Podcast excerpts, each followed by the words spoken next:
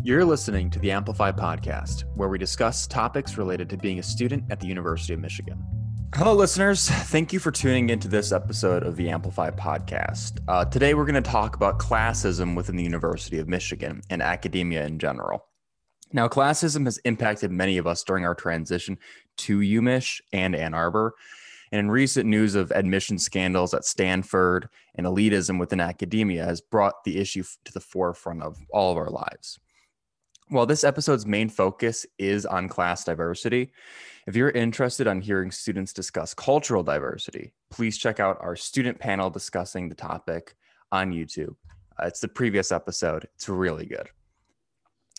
Today, we're joined by a student panel to discuss issues of classism during their transition into the UMich community, how to find support, and hopes for the future. So, hi, my name is Rachel. Uh, my pronouns are she, they. I am from Northville, Michigan, and I am a public health sciences major within the School of Public Health. And hi, everyone. My name is Evelyn Reyes, pronouns she, her, hers.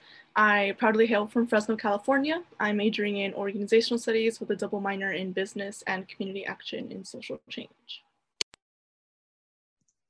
Hello, everyone. My name is Esso. I'm from Chicago. My pronouns are he, him, his, and I'm studying sociology and social work within the College of LSA. Hello, all. My name is Dallas McGee Henry. I, my pronouns are he, him, his. I'm in the uh, College of LS&A studying film, television, and media studies. Born and raised in Detroit, but currently live in Eastpointe. Thank you guys so much for joining us. Yeah, and uh, some of you may recognize Evelyn from our previous episode. So shout out to her for being on two panels in a row. And just thank you in general to all of our guests for being with us. So getting started, our first question to you all is what was it like for you when you arrived in Ann Arbor um, at the University of Michigan in general?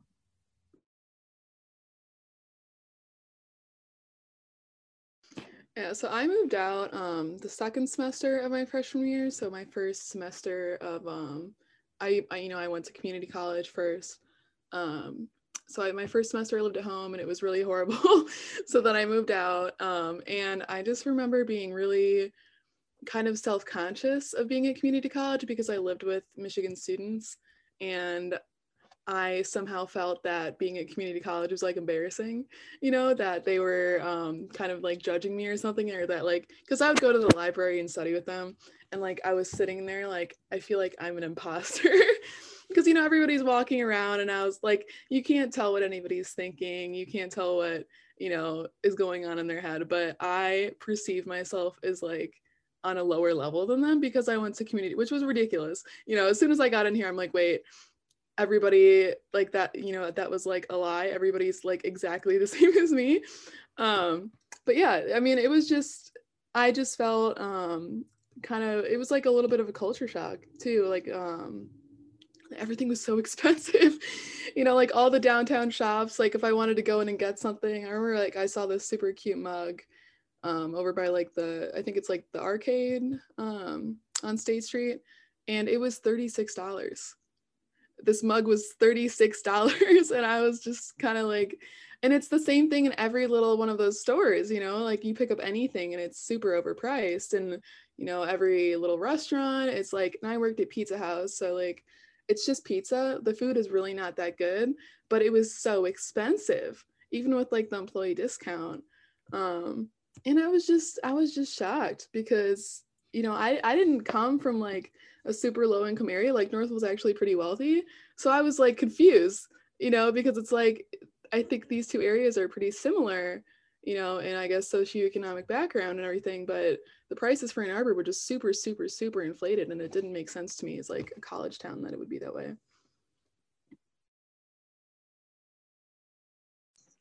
I think the feeling that I had was uh, like the feeling of worry when first coming to Ann Arbor or just Michigan in general because I literally had never stepped foot in the state or in the town. Just I've, I've basically only ever been in Chicago, and so me being here in a like a, I guess a majority white town. Chicago is kind of diverse, but depends on which area. So I came from a majority Latinx area, so um, very different from what I was used to, and slowly but surely, you know, my worries started to fade away as soon as I got here because I was in the summer bridge program. Summer bridge program brings a lot of like diverse students on campus for before their first fall semester. And there I got to meet like a lot of Chicago, a lot of Chicago students that were, that were students from Chicago.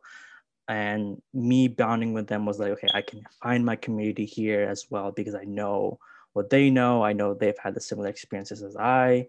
Um, but you know, I was still kind of feeling worried because I would identify myself as an introvert, so I don't really like a lot of like social interactions. Like for me, I like to instead stay inside my room and just like watch uh, Netflix or anime or anything like that.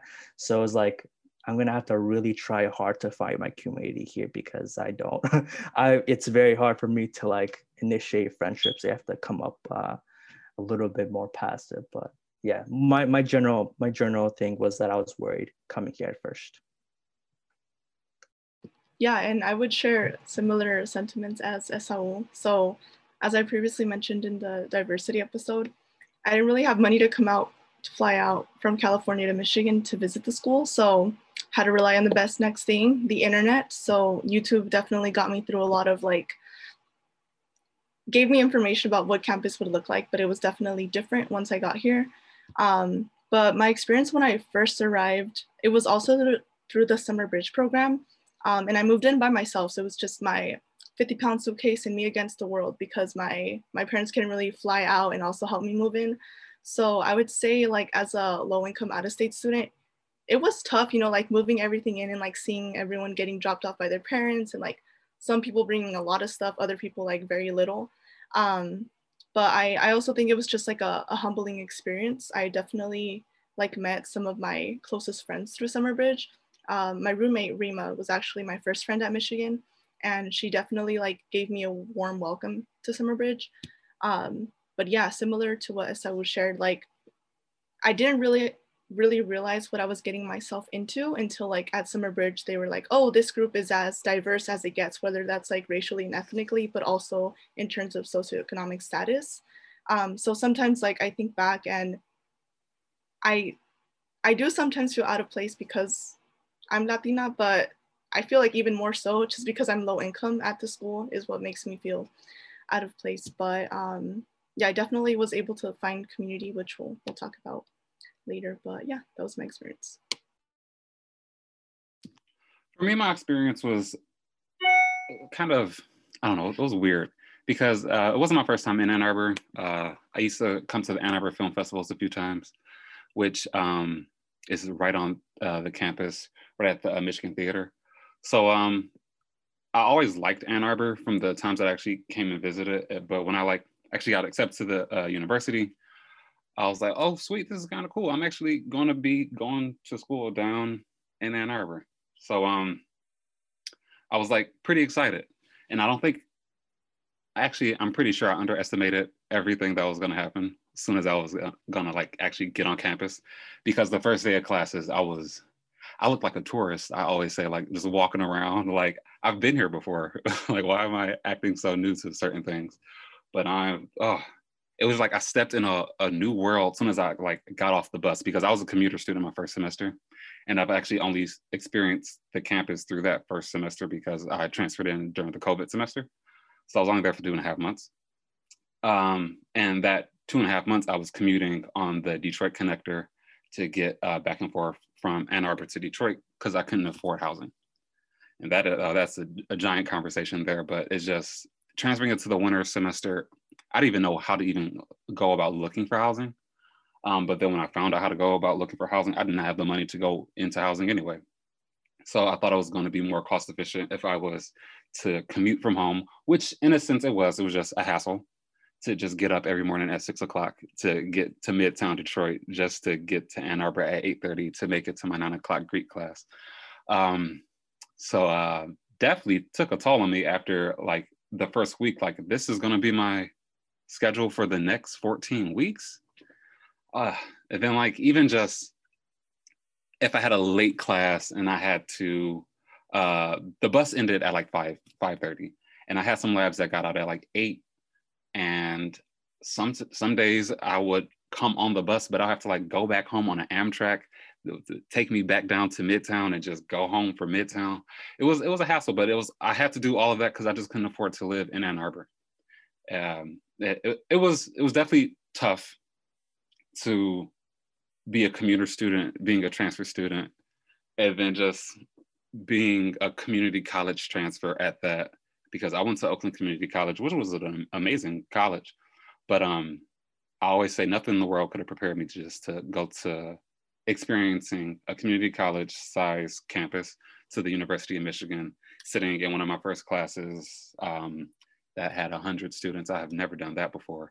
And I'm so big on sitting in the front of classes, even in like small settings, because I will get distracted by the back of people's heads if I sit in the back of classes. But I remember my first time I stepped into my intro to film class, I sat in the front, this was a giant lecture hall. And um, it's just, I was just looking at the front, but when the class started, I just turned around and just saw so many people, and just like, this is this is different. I'm I'm in a I'm in a different world, and I'm not used to this at all. Just all these people are now looking at the back of my head, and it was just I got self-conscious, like people are just staring at the back of my head right now. But um it was it was definitely a transition. Uh it was a lot to get used to. Um just sitting in all these classes with these um, students who've been here before, who've um, experienced university before, and people who could just wake up and just like walk to class, because that just was not my case. Thank you guys. Now, one of the things I'm kind of picking up on is we kind of hear everybody's um, ex- first experiences here in Ann Arbor. Um, there's a lot of talk about apprehension and difficulties, like, or I guess worries is probably the better word, about um, paying for all the different components that go into being here. Now, my question, just if everyone could give a few words, um, do you think your experience with that fear of money and fear of uh, or your apprehension towards um, housing and paying for tuition and all that do you think that's a uh, a trait shared by most people here at the university? Or do you think that you are in the minority with those fears? I can go ahead and open this up. Uh, i I think we're in the minority. Uh, I see people who their parents are still paying for their housing. They live in nice high rises. They're talking about where their next vacation is going to be. I definitely think they don't have worries that a lot of us share here. So I, I would say, yeah, the minority. I would definitely agree. I think, at least for me, it's like uh it's another labor that I have to do, that I have to figure out, that I have to think about. Um, just making sure I can afford like but or uh, making sure that I can budget everything and and like get the bare necessary like food, water, all that stuff. Um, and I think it's a lot of it's it's a labor that a lot of uh, low SES students have to deal with that a lot of people don't have to. Like when I heard that people were having their rent paid for by their parents, I was I was amazed. I was like, wow, that's that that's such that's such a blessing and a privilege to have that because for me like i pay my own rent so i have to make sure i have like housing or I have the money to pay for housing every single month so definitely agree.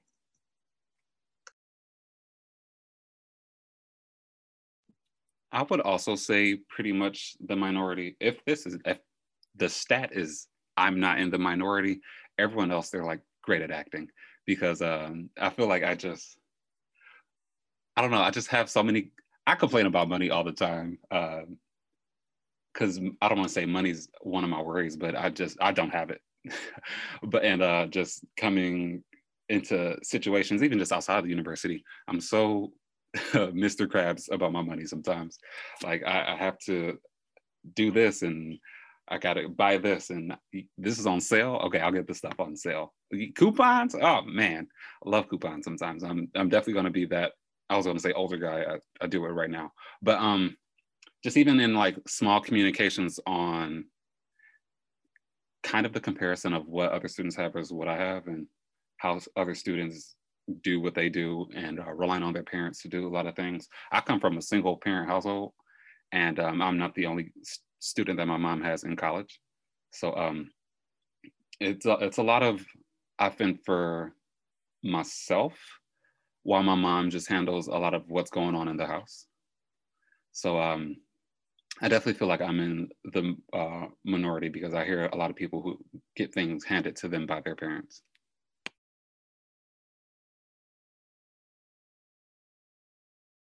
Well, that's what I was gonna say. This is actually why I brought this up because, like, the community that I come from, like my family, in comparison to the rest of the state, we would be considered like above the average, and you know, and so is everybody I went to high school with, and so many of those kids got into Michigan, and it's like Ann Arbor is kind of the same deal, you know, where it's like most people that live in Ann Arbor are pretty wealthy, you know, the kids from Ann Arbor public schools. But then I just remember we did a project for class once. We were looking at um, you know, college admissions at Michigan from Ann Arbor versus Ypsilanti. And I think like 30 or like 30, it was just like, I can't remember the exact number, but in comparison to Ypsilanti, it was, it was one student from Ypsilanti public schools that got into the University of Michigan, which was just insane to me because it's like, it's right there, you know, it is literally right next door, but um, it's just, and it's like you know coming from me who is i guess like in the average you know i come here and i'm like okay well this is supposed to be like the baseline right? Like i know where my family and like you know where my community stands from. Like i know like what we are compared to um i guess just like the average. This is supposed to be affordable but why does it seem expensive to me why you know am i i just remember um, like we were just talking about the high rises. When i was looking for new housing i called one of them because i wasn't sure how much it was and they said it was like uh like a thousand six hundred. And i was like oh okay like for you know what like the whole apartment? No it, w- it was that much for half a room. For half a room it was almost $2000 and i was like who is living here but people are living there you know? So it's just like clearly you know somebody's able to afford this but i was like well where are you all you guys coming from? Because there's like at least like six of those you know that i can think of you know of those high rises and it's just it's just insane. And i know they're supposed to have like one or two like affordable units but that's one or two out of the entire building and that's still expensive you know and it's just the median rent for ann arbor is insane because you know my friends that went to michigan state or like western and kalamazoo their rent's like 300 400 dollars. So it doesn't make any sense that you know the university of michigan should be so much more compared to like those other schools. Yeah and i think it's also important to kind of just jumping back on something that dallas said where he said if if i'm not in the minority then everyone's doing a really good job acting. I think it's important to point out that um, here at the University of Michigan, the median household income for students is around $154,000. Um, that's according to um, a study done on uh, tax records. I can link that study in the description in case you're you're interested. And just for context sake, in the state of Michigan, according to census data, um, the median household income is about fifty-seven thousand dollars. So it's almost three times that of what the median income is here. So, in a lot of ways, people who find themselves with economic, uh, I guess, struggles, for lack of a better term, do end up in the minority and do kind of have a lot of their uh, experiences kind of overshadowed by kind of like the larger, like, I guess, spending culture that does go on here at at UMich. Um, but thank you guys for kind of touching on that because I think having that um, come from like you coming from the actual students who are, are dealing with that is super important. Um, and kind of that actually segues us into our next question about um, how do you guys feel your class or your socioeconomic status um, impacts the way you interact with the campus and interacts and the way you interact with your peers on campus? So for me, um, kind of just going back to the way I transitioned into the university. Uh, I worked at my community college um, as a work study student. So once I left my community college, so did my job. So um, I was, my first semester I was there at um, the University of Michigan, I was pretty broke and like more broke than I should have been because I didn't have a job. Um, so in terms of like interaction because of where I was socioeconomically, it was kind of small because a lot of what I was doing was looking for a job and um, trying to work because once again, I had to afford my transportation back and forth to school. That was one of my biggest concerns through the, the whole semester was how am I going to afford to get back and forth to school? I, I rarely did any other kind of like social events on campus. Well, I did like a few transfer events that fit into my schedule, but um, a lot of it was just get your homework done and then try to hustle some up some money to get back and forth to school, which definitely played a a part down the line because I didn't really I, I just didn't I didn't know anyone. And um, a lot of it was because I wasn't putting myself out there to meet people because I had different worries in my head uh, that were just kind of con- controlling my thoughts and controlling a lot of my actions.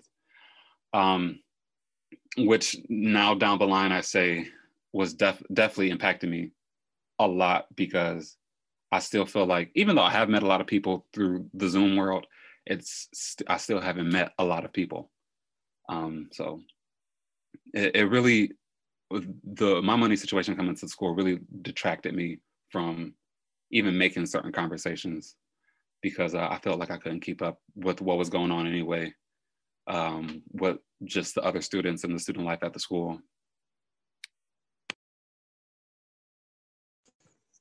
I think for me, my like low socioeconomic status kind of dictates who I interact with the most because I will I don't have to explain why I do things to people because like they already know like we, we know we're we're not uh like wealthy or we're nowhere we're working class so I, we know certain things and why we do those certain things and I don't have to like, explain myself on why I have to do specific uh, actions. And so most of the people uh, that I know here um are low SES and most people most of my friends are low SES so like it's kind of eases my anxiety and makes made my transition here a lot better just because I got to know them more.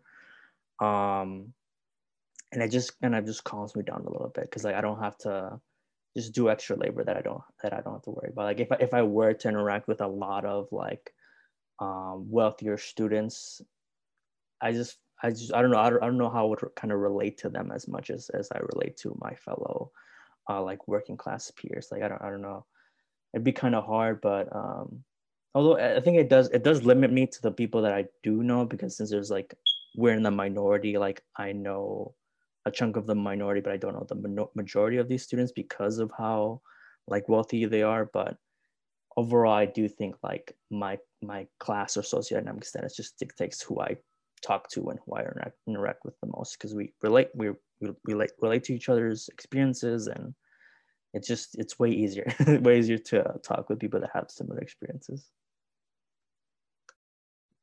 Yeah uh, i would continue saying like it does create an isolating experience again if you are the low SES uh, side of things. Um, i remember being in a class and they asked us like oh like why did you come to college? You know this like, why are they even asking? But a lot of people were sharing like oh i came for the experience to find myself. And i think I, I just thought that was crazy because like so many of us are coming over here to college that are either first generation or like low SES and like we're trying to build generational wealth. Like we're on this whole journey to like support our whole community. And there's like just so many people counting on us that coming to college isn't even just about yourself. It's like yeah like breaking the cycle of poverty. So um when it comes to like hearing responses of like oh i'm just like here for the experience i just think that's wild. Uh that doesn't necessarily mean like I don't necessarily partake in like what some of those experiences are, like study abroad. Like I for sure have gotten support to like do those types of things, but that's not the like main reason I'm brain main reason I'm here. Um, but yeah, I think sometimes it's just a little frustrating. For example, when I see people walking around with like Canada Goose jackets, and I'm like, they're literally wearing my loans.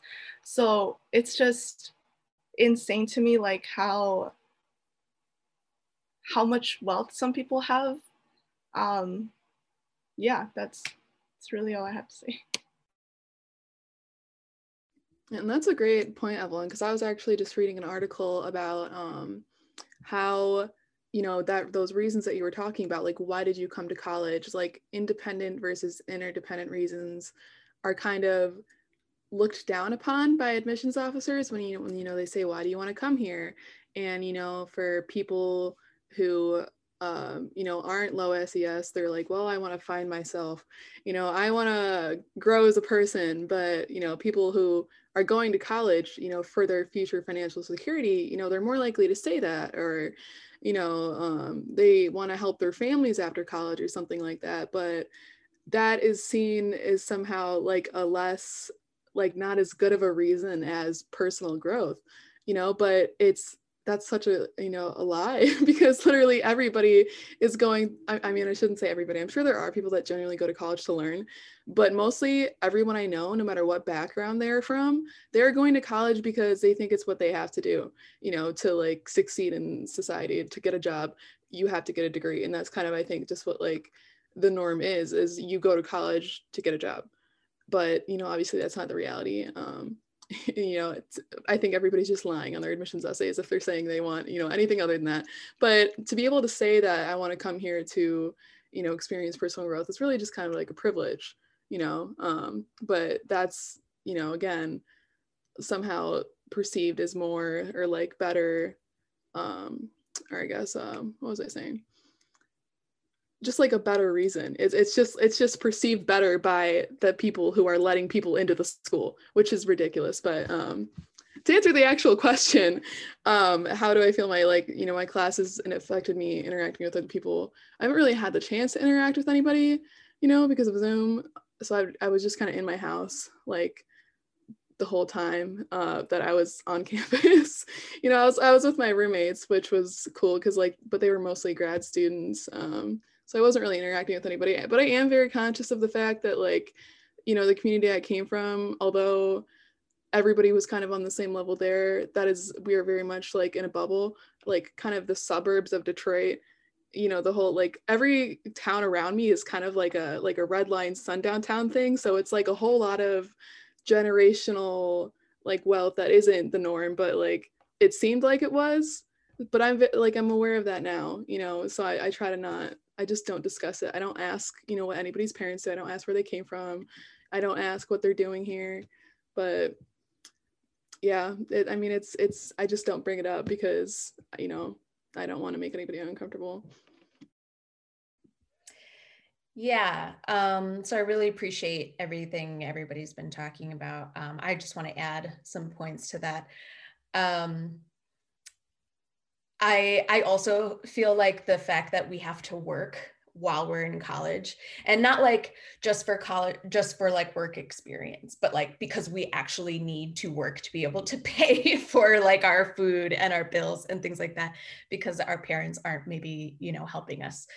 Um and i think uh when you know when i was at community college i worked full time actually and went to class in the evenings um, and so i went part-time which is why it took me four years to finish community college which to some people um, you know who maybe are don't have the same experience as me think like why would you have to go for that long? And it's like because that's how i could afford it um because i was paying out of pocket. You know later on i ended up getting you know better scholarships and and whatnot but um but at least the first two years of community college, I paid completely with my own money. Um, and then had to pay, you know, all my bills. I didn't live at home. Um, and so those those costs really add up. And I think now that I'm at U of M and I'm looking at like all this summer summer work and things like that, there are so many unpaid internships that I'm like, this is so unrealistic. These opportunities, quote unquote, opportunities to work for free um, are are so geared towards people with with um, more income and whose parents are paying because they can just be like, oh well, all my stuff is already getting paid for. I can afford to work for free um, so that I can gain these experiences. Um, meanwhile, people like us are like, that sounds like a great experience. That's something I'd love to do, but I can't do it for free. Like I have to spend my time making actual money if I want to like survive. Um, and I think that's that's been a big point of stress for me uh, moving to Ann Arbor. Uh, furthermore, I think that the fact that we're going to college alongside the children of lawyers and doctors and executives and CEOs and politicians um, makes it really hard to feel like I belong. And I know that helps, uh, or that that certainly is the way a lot of others like us feel. Um, you know, my my mom when I, my mom was a cleaning lady at Holiday Inn, and my dad worked at Burger King when I was a baby. Um, and even now my dad works third shift in a factory and my mom's unemployed like it's and and i'm going to class alongside people like sasha obama okay and like no that that's amazing to me don't get me wrong that's amazing to me because on one hand i'm like i can't believe i even get to exist in the same realm as somebody who is the president or like the daughter of a president. That that's like unbelievable to me. But at the same time of course i feel that yeah this reminder that like there are people here who have an experience or like the support and resources that i can't even possibly touch. Um and and that can be really discouraging at times um and that that that also gives a lot of these students um, an, an academic advantage as well because in a way they're able to focus on their school and classes and homework without these other thoughts as dallas said you know you're not having to sit here thinking like oh how am i going to make enough money so that i can do this so that i can do that? Um and and yeah so i feel like i when i moved to ann arbor my number one biggest concern and stress the year that i lived there before the pandemic was money i was far more stressed out about money and paying my bills than i was about any classes I did well in all of my classes. I was getting A's. That that didn't compare to the amount of stress that I felt over how am I going to pay my extremely high Ann Arbor rent. Um, and and the fact that I have to deal with that, and so many of us have to deal with that, while other students are living in high rises that cost two grand a month. Um, you know, no, I'm not trying to hate on them. I'm just saying that there, there's a disparity there, um, and it, it can be really discouraging. Um, and then finally, I, I also just wanted to touch on, uh, I watched the documentary Operation Varsity Blues, which is, it goes into the whole college scandals, uh, the admission scandals that happened at Stanford. And that, that really, that really drove home for me this idea that like, there are students who, you know, I don't, I, I can't speak to what's going on behind the scenes at U of M, but there are students who have more money so that they can do better on their SATs, on their ACTs, um, who are getting private tutors um, throughout high school, who are able to get private lessons in sports and so are able to get to a really high achieving level um, to the point where they're getting um, you know scholarships for sports like crew and fencing and you know maybe sports that like people like us never could have even afforded to play in the first place.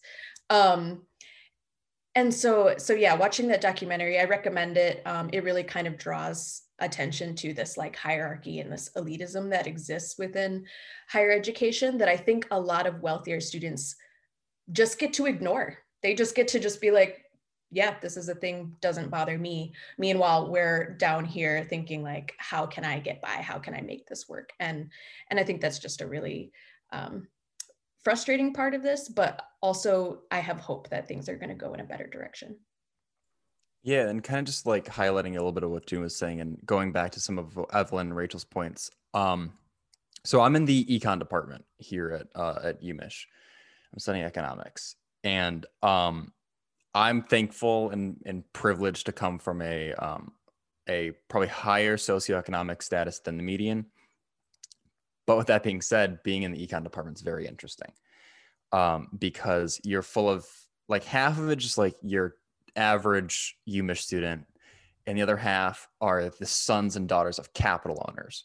And I think that's an important distinction to make there. Like there's different like high socioeconomic status definitely gives you advantages, especially in this uh, academic environment. But then when you're talking about being uh, descendant from capital owning owning uh, people, that's a whole new ball game. And so being around those types of people is like, wow, like I I am very cognizant of the fact that I'm uh, thankful to not have to deal with a lot of the struggles that people who are my contemporaries who are coming from com- the community colleges I came from have to deal with. But talking to those guys, like they're nice people, they mean well, but like, oh, they're a different worlds, some of them. Um, but uh, I think to kind of say uh, the quiet part out loud, um, touching on kind of June, what you said about like, oh, um, uh, we go to school with uh, Sasha Obama, and um, I think uh, I think someone dropped in our chat here for the for the episode that um, Madonna's daughter came here too. Um, I think, and this is not just a UMich problem. This is a problem with academia in general. Oftentimes, the message being sent to community college transfers or low income students, especially those who need to qualify for to use UMich's own uh, uh, programs, just for an example, uh, people who need to qualify for the Go Blue guarantee. Oftentimes, the message that's kind of underpinned with that is, um, "Oh, aren't you so lucky? Aren't you so so lucky to to have the the honor to come and study with the ruling class?" Um, to come and study alongside those who are going to shape society. You can and hopefully some of that can brush off on you but at the end of the day you should be thankful and you should have uh, this sense of awe that kind of comes with that uh, the, that golden ticket so to speak. Um, and i think that sort of mindset from an academic institution and again umich is not the only one that does this. This is academia at large um, that has this problem. Having that kind of mindset uh, definitely furthers that class divide because in an ideal perfect world academia is supposed to be a place of peers coming together to just learn more shit at the end of the day. Um, but that division there that wedge of um, oh you, these are people who are different than you. These are people who are above you at least in, in this like class hierarchy way.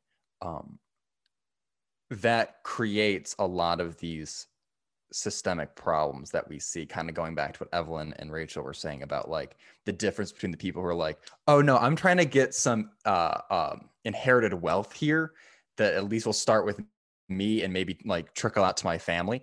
The difference between starting from there versus starting from oh yeah my parents own x and y company um and having kind of that elitism that kind of comes with that mentality um, definitely I feel like um, puts a lot of incoming students who are trying to kind of undo a lot of that systemic poverty. It kind of does them a disservice, at least to have that mindset going into it from an academic perspective or academic institutions perspective, I should say. Because it's not the fault, I, th- I don't think, at least, it's not the fault of the students themselves if that environment isn't fostered from the higher ups. Does that make sense? Yeah, I, I agree with that, Elias. Um, so moving on. Um, so so we have all these problems, okay? Obviously.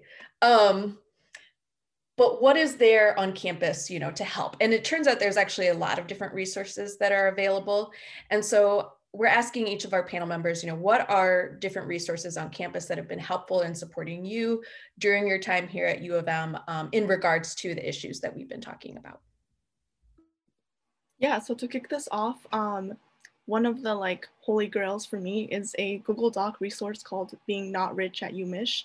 Um, we'll link it below, but it's basically a document that guides you through like if you want a research position, like as a either first gen low SES student, like how do you do that? How do you start building those relationships? A lot of things that, a lot of knowledge that you would have gained, like for example, if your parents were um, if your parents had graduated from college. So I think it's really um, just an important guide to show you of like how to navigate the resources at Michigan because I think there's so many, but a problem that exists is the University of Michigan is such a decentralized system where there's little pockets of like golden nuggets, but you don't really know about them unless someone tells you about them or like you get an email. Um, but some of those pockets of nuggets uh, one that has supported me since the start has been CSP, the Comprehensive Studies Program.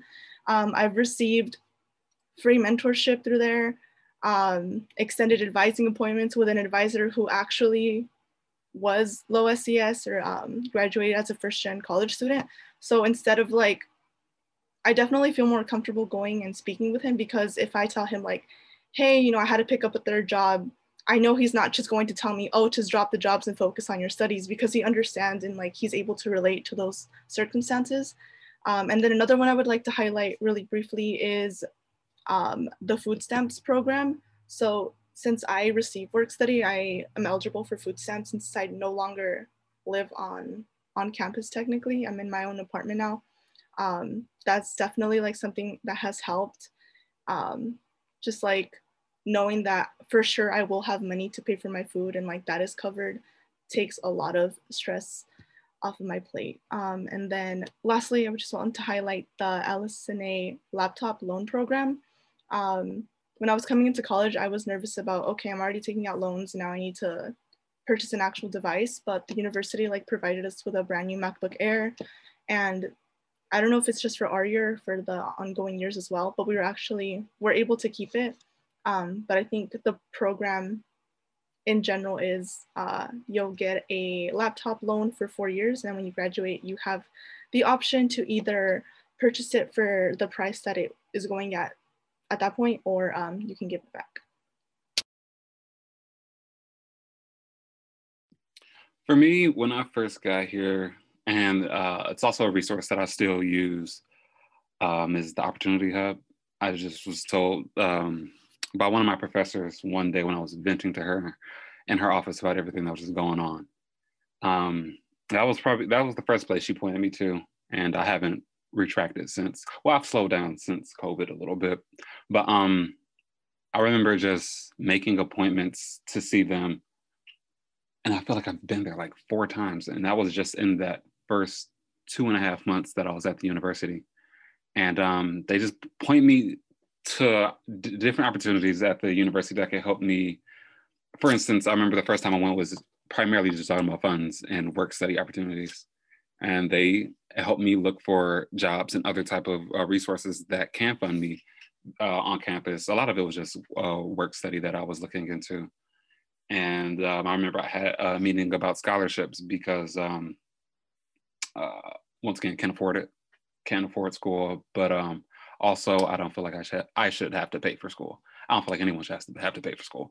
So um, I'm so big on scholarships. Uh, so they pointed me in directions on how I can go and look for certain scholarships. But um, I say all this to say that um, they just helped me really like just point me in the right direction to, especially if they didn't know the answer, they will point me in the direction of someone who will know the answer. Um, and that's probably just the main source that opened up so many doors at the university. It's the main. It's the reason that I joined the Optimize community because I got a email from uh, Colleen Towler about Optimize and everything they stand for.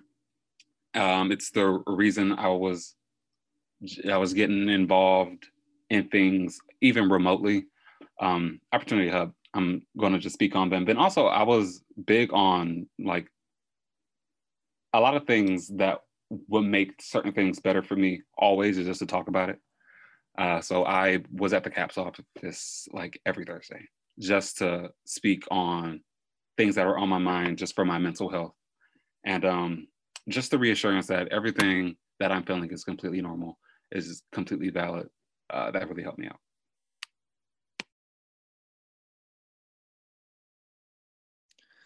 I think for me, the researchers that I liked the most was kind of similar to Evelyn's as well. CSP has been a really great uh, program to kind of find that was enabled me to find my own community. But I think from there, I would say other like low SES students that were upperclassmen also helped me a lot. Uh, I think during my freshman year, I was I adamantly like I guess sought out other upperclassmen that also had the same identities as me, and I like asked them questions like, "What classes should I take?" or like, "How do you save money on campus?" and stuff like that. Um, so I, especially if any first years are listening right now, definitely like you know seek out upperclassmen that have similar identities and ask them questions, just anything. I think they'd be more than willing to help. And then I guess if you ever meet me on campus next year, you know, I'll be always willing to help as well anyone out here as well.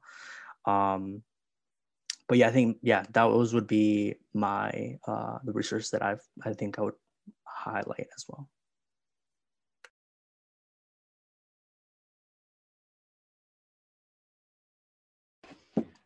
I can't think of like a ton of resources right off the top of my head just because like uh, you know there wasn't I wasn't ever really on campus. I've literally never even been in the School of Public Health. um, but one thing I did want to say is that I applied to um, information. I applied to LSA and I applied to public health. I got in to all three, but I was admitted into LSA as a CSP participant. They wanted me to be in comprehensive studies, but I didn't go to LSA. And I somehow wasn't able to be like nothing else was said to me about it. And I was like, well, can I still do this? Like, I think this program could really help me. But I wasn't an LSA. So there was like nothing really there. And that was really confusing to me because, you know, it's still the University of Michigan. Like, why am I not, you know, being told about these things? Or why am I being kind of like going through extra steps just because I'm not in the College of LSA? It didn't really make a whole lot of sense to me you know, especially because everybody like um, cross campus transfers like into public health were in LSA first, you know, so it doesn't make any sense that that program was just kind of shut off. but that that's something that I'd really like to kind of like talk to the school about is like why is this smaller college not you know giving um like because I know a lot of my classmates because we talk about this all the time like low ES, low SES is like it's a huge thing you know it affects people's health so much like lifelong you know, low SES is really, really, it's just so much more like permeating in like every area of life than most people think. And that's what we talk about every day. But then, you know, the students, they're kind of just like, I don't know, leaving us in the dust, which is confusing because you'd think that they, you know, out of everybody would be on the most like on top of that. But I mean, it is a newer program. Yeah, Rachel. Um, it does seem like there there are a lot of restrictions about like, oh, these programs are available, but to LSA students, or these programs are available, but you have to be in the School of Business, or you know, and and it's kind of strange like that. Um, and so I would suggest to any of our listeners, you know, going to going to advising um, when it comes to any of those things, just because it really does get kind of messy. Um, and unfortunately, like just you have to go and like talk to people sometimes and and get it all figured out um, and even they sometimes don't know what they're uh, what they're doing. So so good luck good luck with that but there are programs um, available um, per like the different colleges and stuff. So definitely look into that and talk to an advisor about it.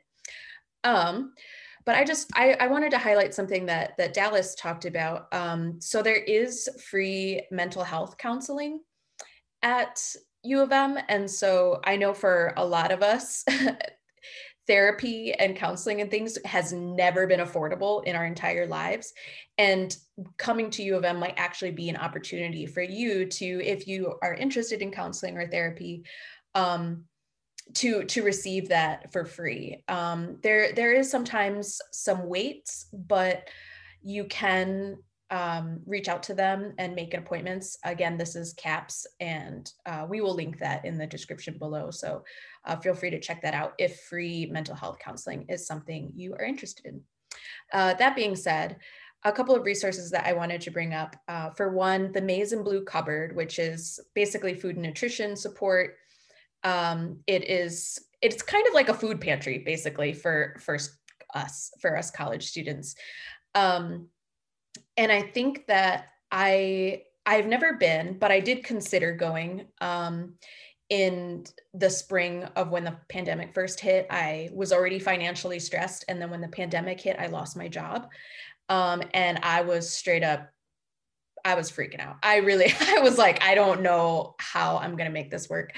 Um, and so I considered going. Luckily, things, uh, you know, I got things all worked out. Um, but I also wanted to talk about how there's there's a bit of a stigma, right? Because you know it's called the Maize and Blue Cupboard, but it's kind of a food pantry, um, and there's this there's this stigma of like, do I want to be seen having to use the food pantry on campus? You know, again, what if I just brush shoulders with Sasha Obama on my way to the food pantry? You know what I mean? It just feels like like a little out of place. Um, but I want to just say that you shouldn't be ashamed to, if you need to go get food. Um, and it is there for that purpose. And so the food's not doing anybody any good sitting on them shelves. You know what I mean? So like go over there and get some food. I know that they also offer things like I think once an academic semester or once a year, um, you can also like get pots and pans and other like cooking utensils and things like that there. Um, so if those are things that you're concerned about, you know, check it out, Maize and Blue Cupboard. Again, links in the links in the description. Um, many of you, if you are from low SES, have probably heard of the Go Blue Guarantee, which basically means you have free tuition if you have a family income of 65K or lower. But again, only like 20% of U of M students actually qualify for that. The majority of University of Michigan students um, have household incomes of 150k or more which again just like the disparity there of like what what the majority of students are living with and then like what a lot of us are living like. Um i also want to second evelyn's bringing up of the being not rich at um um, I actually discovered that resource by attending a rainbow coat panel, which um, it's put on by the Spectrum Center, and the Spectrum Center at U of M uh, is especially like specializes in like LGBTQ plus um, advocacy and support for students that fall into those categories. Um, and so I attended the Rainbow Coat panel, which was like first gen and low income queer and trans students talking about their experiences. And it was really enlightening. Um, definitely check out the Spectrum Center if that's something you're interested in, as well as like attend some of their events. I thought I thought their panel was really great. Um, but that's where I that's where I found this being not rich at UM Google Doc. Um, and so we're going to link that as well. So feel free to check that out if you're listening. And then for our final question, um, what advice would you have for students coming into the University of Michigan community um, towards financial stability and accessing resources? I think one advice I could give, especially for introverts that have are having like a hard time trying to establish like meaningful relationships, would be kind of join mentorship programs because it's like somewhat mandatory that you have to meet with a person that you're like paired with. So like you have to meet with them no matter what, or unless you don't want to do the program anymore. But um, that's how I kind of created and established myself here at the university by joining mentorship programs, by gaining the knowledge of other students and just other staff members as well. I think one of the most influential mentorship programs that I joined my first year was Success Connects. It's in the Office of Academic Multicultural Initiatives.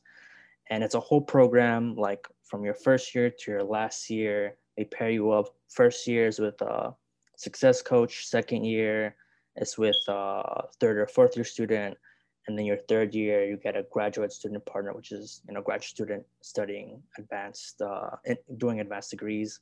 And your fourth year as well but uh, yeah, that this program I, am also I work there as well as as a uh, mentor, and that program really kind of enlightened me to connecting with other upperclassmen that I saw as like doing super duper well because they were so connected with all parts of campus and they knew way more than me, and I I just couldn't wait to ask them more questions and like see what they had for me, what advice they had for me. So definitely like um, again, I said this before, but definitely like reach out to upperclassmen that have similar identities to you because they they've been here for for like two or three years.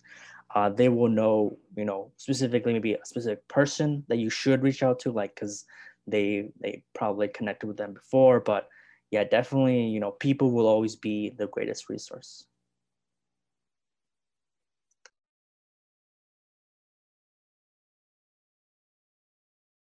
I guess I can second the mentorship thing program. Um, the Spectrum Center does have program. They have two where it's like one, you can get mentored by another student, and you can also apply to get mentored by like a university employee or faculty, which is pretty sick. Um, and I think they also have support for students who live in university housing, but like who for like it might not be safe to go home over the break. So that's there. Um, but also, I have a few tips for saving money because I love saving money. Um, but you know, these work these work for everybody. But there are some people who you know might not might be above the cutoff for like financial aid, but are still below you know still can still you know save some save some cash here and there. Um, but facebook marketplace is amazing. You know i've gotten so much stuff for like $10 $5 for free even you know because people just give stuff away and especially in arbor where it's like there are a good amount of people who just want to get rid of their things because they're moving or maybe you know they're just rich enough to where they don't care. You know they're just they just want to get rid of stuff um, and also Salvation Army is amazing. I have a pair of winter boots that I've worn for like three years now, and they were three dollars, and they're great. Um, so I love that. And also um, Kroger grocery pick. I I just struggle in the grocery store in general, um, but Kroger grocery store pickup like helps me avoid because I don't know if you guys have ever gone to the grocery store and like you put a bunch of stuff in your cart and then you go and it's like way more like it's way more money than you thought it would be because that's like I don't like that. You know, I really don't like not knowing how much I'm actually spending. So like to do that ahead of time is really helpful because if you're spending, you know, if you're over your budget, you can take stuff out without like feeling uncomfortable at the like till or whatever. And you can also um, you know, there's coupons that you can clip online. Um, so yeah, there's that. And then, you know, you can ride the bus for free, you can park at the bus things for free. Um, and Blue Cupboard also I wanted to say um, I talked to the and Blue Cupboard for like a project a couple weeks ago and they avoid the word pantry for a reason because they don't want people to feel embarrassed about it. Um, but what they said is because they're like, I think one of our questions was, well, who counts, you know, as food insecure?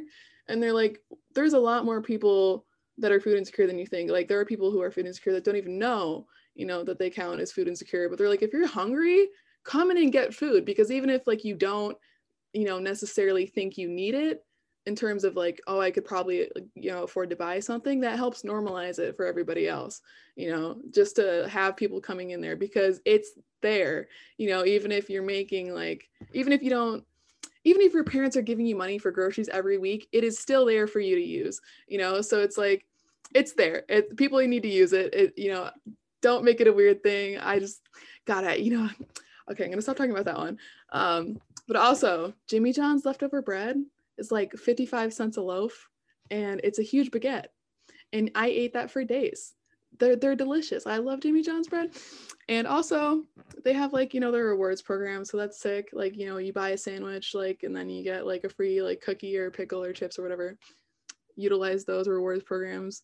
And then, you know, just a bunch of free crap from the university. Like this, uh, I don't know what it was. I think it was that I went to, but I found out about it like on some website for the university where they just had and the union it was like a huge room with just tables like wall to wall of food but like nobody was in there. And i purposely went towards the end of the night so like i could take the leftover stuff. And i left with a literal tote bag full of like granola bars like cookies apples like water bottles. It was just so much stuff. And they had like deodorant and stuff there too and like uh you know little shampoo samples. So that was really cool. But it's like I guess my point is is like find the free stuff and take advantage of it because a lot of people don't and they're not going to care if you take more than like, you know, what you think might be appropriate because it's there for you to use. And that oh, also Trader Joe's has flowers for $4 and they're really beautiful and they're not expensive. so there's that. Yeah. Yeah, my advice would be ask questions and don't be afraid to ask for favors. I know there was moments where I needed either a ride to the airport or I didn't know where to store my things after the semester was over. And literally all I had to do was ask someone, hey, can I leave my stuff in your apartment if like you're renewing your lease? And I definitely feel like other low SES students or just like friends that you make are gonna have your back. And like if they can't help you, they'll find someone who can. Um, and then also don't feel bad if you can't participate in things like buying a season pass for football or basketball. I know like sports is such a big part of the Michigan culture. Um, but if you don't have money, like don't feel bad. But if you do want to spend money, also don't feel bad for spending it. Like I know sometimes a lot of low SES students feel like they're getting called out when they decide to spend their own money and like all of a sudden they need to feel guilty for like wanting to treat themselves. So don't fall under that pressure. And then let's see, last but not least, um, continue to look for scholarships. I guess outside of Michigan, even when you're in college. Um, one that I have been reapplying to is called the Lanzate Scholarship, which is specifically for Latinx students that attend a college more than, I believe, 200 miles away from home. And it's through the Southwest Airlines and HACU. And they've actually been able to cover like my flights back home to California. And they've been doing that for two years now. And that for sure has been like a huge weight lifted off my shoulders. So if, if you can look into opportunities like that, like don't stop yourself from applying for scholarships just because you're in college. But best of luck, you guys belong here. And as Esau mentioned, if you see us on campus, make sure to reach out and we'd love to connect. My advice it, it has to second a lot of what Evelyn just said, especially when it comes to scholarships. I feel like that's my new hustle. Um, I fall into the bracket of the Go Blue guarantee. So my tuition, for the most part, is paid for. Um, but tuition is just a part of the battle.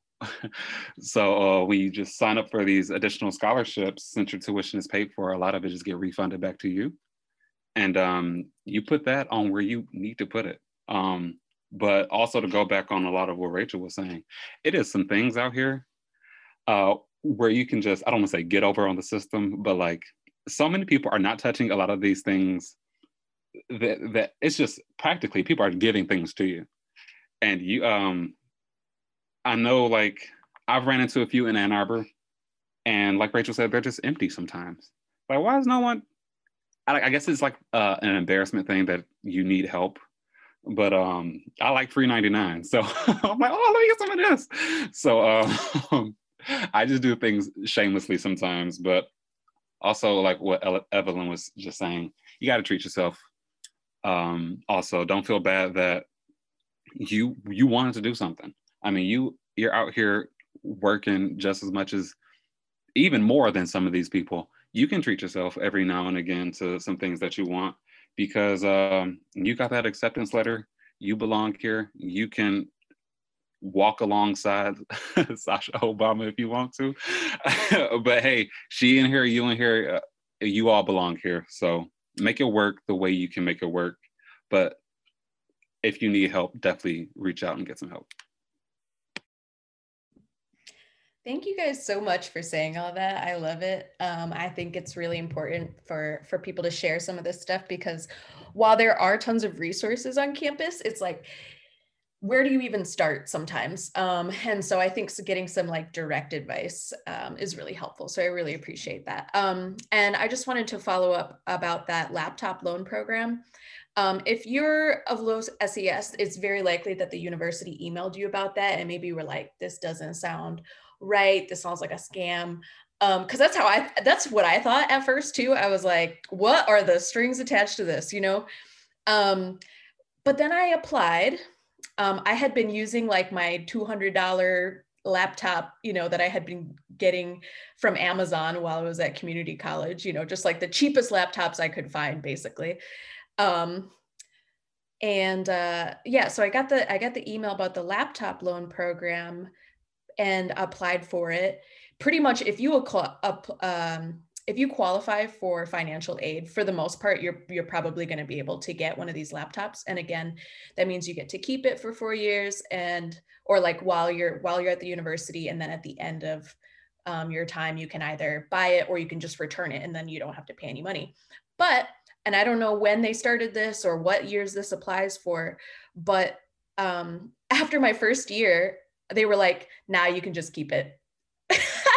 So like I don't ever have to give my lap. I'm recording this podcast on a MacBook Air that the university gave me for free. So please, please look into that program and see if you qualify um, or like you know share that share that with people you think might need it because having this like actually nice laptop that isn't just like a complete piece of shit that i bought off of amazon has been so nice i never would have bought a macbook air of my or like a macbook at all period ever um because shit's expensive so um yeah check check that out um don't it's not a scam okay so I have verified that it is not a scam. all that being said, I really, really appreciate you all being here today. Um, that's all the time we have for today. And so while this issue is really tough, we, we do have hope that higher education is going to become more inclusive and accessible going forward. Um, I do want to give a special thanks to Rachel for suggesting this topic. And as a reminder to our listeners, please reach out to us with topics you'd like to know more about, or if you're interested in participating in an episode, because um, we love to hear from you. It literally makes my day when listeners email me and say, Hey, I liked this episode. Here's an idea for an episode. Love to hear it. So please do not hesitate to reach out to us. Um, and sincerely, thank you to each of our guests for joining us today and for sharing their experiences. All of the resources that we've talked about and more are in the YouTube description. So please check them out and share them with others who you think they might be helpful for. And that's a wrap on the first season of the Amplify podcast. So stay tuned for more in fall 2021 for episodes about Ann Arbor activities and favorite restaurants, study spots, extracurriculars, and more. Thank you so, so much for listening. The Amplify podcast is supported by Optimize, an organization here at U of M that empowers students to be creative in how we serve each other and our communities near and far. To learn more about Optimize programming, please visit optimizemi.org. If you have topics you would like to hear discussed, let us know at optimizemi at umich.edu. Thanks and be well.